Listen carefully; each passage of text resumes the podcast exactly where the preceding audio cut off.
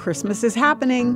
There's an invitation waiting for you this season, but it's not to a party or a concert. I'm Bonnie Saleh with Reset. Nothing will make it easy for you to accept this invitation. In fact, you'll have to be absolutely determined to do it. Jesus is inviting you to rest. Jesus knew about being busy. Everyone wanted to see him for healing or out of sheer curiosity. In the Bible book of Mark, the apostles had been so busy they hadn't even had time to eat.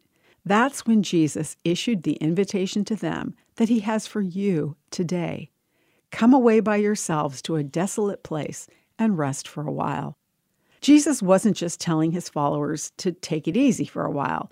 He was inviting them to take care of their bodies and spend time with him.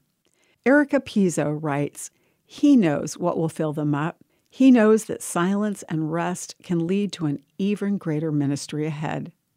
If there's one thing you can do to counterculturally celebrate Jesus' birth, it's to accept his invitation to rest.